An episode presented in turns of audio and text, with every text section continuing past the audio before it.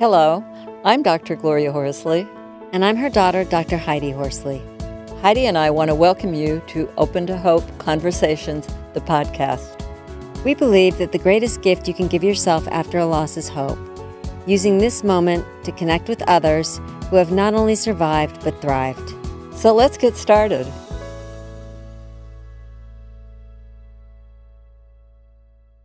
Welcome to the Open to Hope Show. I'm your host, Dr. Gloria Horsley, with my daughter and co host, Dr. Heidi Horsley. Well, Heidi, during this time of stress with the COVID 19 and all that, uh, we thought it would be fun to have somebody who's an expert on learning to interpret your dreams. So, uh, great time to think about that, right, Heidi? Absolutely, because a lot of people, almost everyone I know is having dreams right now, and all of them aren't positive. I know a lot of people that are having nightmares and they are oftentimes around COVID nineteen, and also around seeing people that we that have died that we love. Mm. Um, that's another thing that I've been hearing.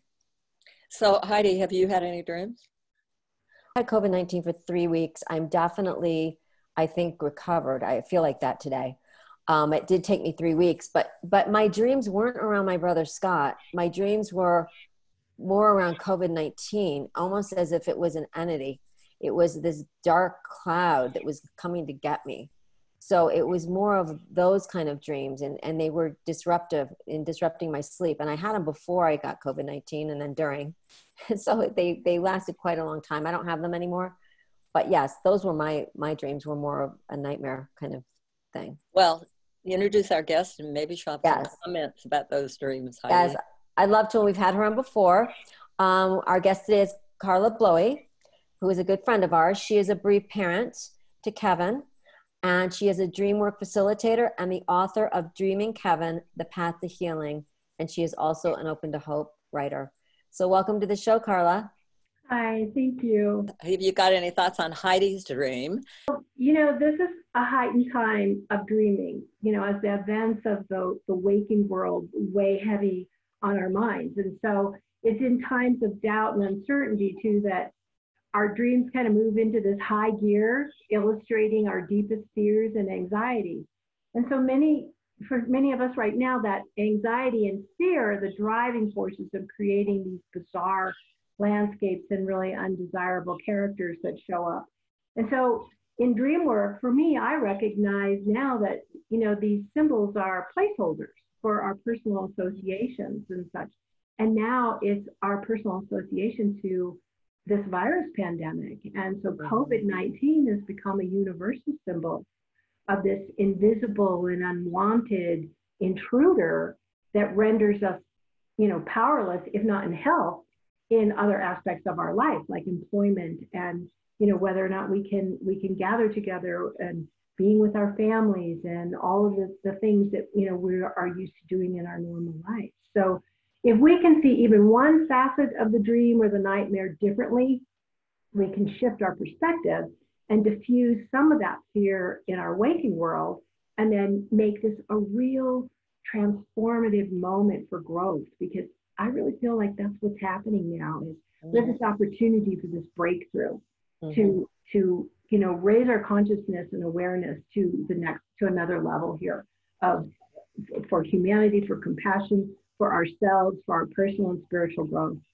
You know, that's interesting because Heidi and I were talking about that this morning uh, mm-hmm. while we were talking about the shows, how this is what in the family therapy business we call a compression, mm-hmm. where you compress, compress, compress until, you know, you kind of, I guess the phoenix rises, you know, you just kind mm-hmm. of pop and maybe come up with some new ideas that you never thought or some new things. First thing I, I want to assure the audience is that our dreams are not to be feared, but embraced because all dreams come to us in the service of health and wholeness.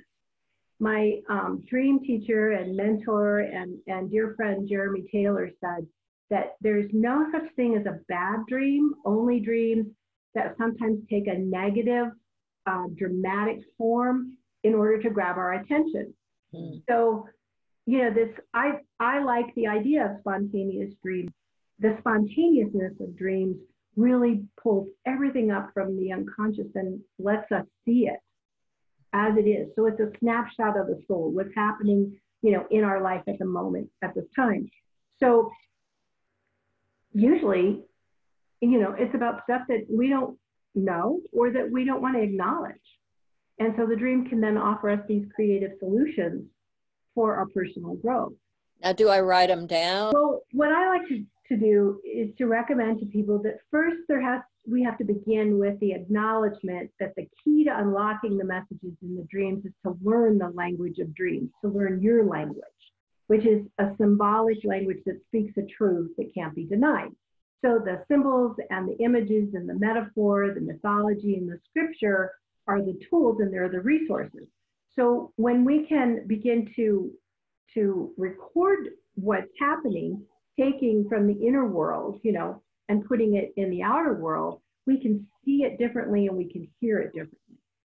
Mm-hmm. Before you go to bed, I ask people to, I suggest, set a notebook pad, a spiral notebook, so that the book can be turned, you know, like this, and you don't have to worry about it flopping in the middle of the night.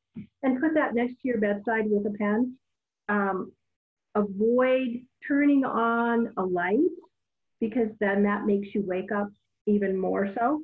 And, and then you're starting to see different images of that are in the, you know, in your room rather than, you know, what was on your dream screen. Every night we're going into the dream theater. You're going into your own private dream theater for a private showing of, you know, your life. I love that, Heidi. I love it, don't you? Yeah. Right. And so, like, you've got this ticket to your own show. Okay. And and, and it turns out that oh i was the director i was the producer i was the writer so, i'm the, the lead so actor. carla what if you're having dreams because i'm hearing this from more than one person mm-hmm. over and over that there is an unwanted intruder or some kind of an energy in your room every night. That mm-hmm. is going to get you mm-hmm. and you think that it's related to what's going on with this pandemic right so that's common in any kind of um, you know, I think in any kind of anxiety driven situation, there's this intruder it, for me, and I've had these dreams since, you know, January when this, this whole thing started. Is this the intruder is that loss of control. Mm, I like this. It's the fear of the loss of control. And you and I, the three of us, we know this mm-hmm. sense of loss of control. versus the acknowledgement that it's it's of, of what you know what you think it is which for me it was the, the the loss of control and then it's looking at the symbols or looking at the theme and the pattern of what's being presented in the dream i write that down and then if i'm having subsequent dreams i will begin to see a pattern we have an opportunity in the morning to kind of to lay with the dream a little bit i and i say lay with the dream because if we're if we don't move from that area the energy in which we had the dream, you know, the environment, mm-hmm. um, it helps trigger more recall. If you're fearful and you write it down and externalize those things, you kind of don't have to remember them anymore. I mean, you can kind of let them go on mm-hmm. the page. True. However, and I and I like that point, Gloria. However, our body remembers. Mm-hmm. Our body remembers all of our experiences. And so that's that anxiety piece too. So if we can transform those symbols or those images from being fearful and helping to diffuse that, then we can live with them a little easier mm-hmm. and we can be befriend them. So how do you transform this idea of a negative energy or person coming in to overtake you? Well, going back to what I said in, uh, earlier about the dream screen and being in the dream mm-hmm. theater. And here is this this movie that we're watching of our life. In dream work and, and in the technique that I use in the projective uh, format, we recognize that all the characters that appear in our dreams are actually aspects of ourselves. Mm-hmm. And so the intruder or the energy of the intruder, um, we can, for me, in the pandemic dreams that I've been having, I can I can put a, a name to it and go, okay, that is that's my my my fear of the loss of control. That's mm. my fear piece. And then there's all those you know, little subtext that go underneath of that of what that could be about and what it you know what it connects to in my past. Mm-hmm. So um, as I was saying before, you know, we've had that experience of that complete loss of control when our boys died. Yeah. Mm-hmm. And and life did not return to mm-hmm. The normal that we you know. Yeah, I wanted to ask you about that because I know there are many people right now who have lost loved ones and in the past three or four years and uh, and longer. Uh, what uh, your son Kevin was killed uh, in hit by a car mm-hmm. when he was out playing. What has the dream work done for you? And what would you suggest to people who are in maybe deep mourning now because uh, this whole COVID thing is bringing up all sorts of mm-hmm. triggers for people, and they may be having dreams about past losses. So, uh, what does it do to heal people and help them find hope? How do dreams do that? Well, as a tool for healing, they help us to um, play out those emotions that maybe we're not comfortable expressing in our waking life, or maybe they're not accepted by the people that are around us after all these years. Gives us an opportunity to play that out. Um, they give us an opportunity to connect at a deeper level with ourselves and recognize you know, where we've come and how much we've grown. Mm-hmm. They've, and then they also offer those creative solutions too for, you know, whatever those issues are for reconciliation. Mm-hmm.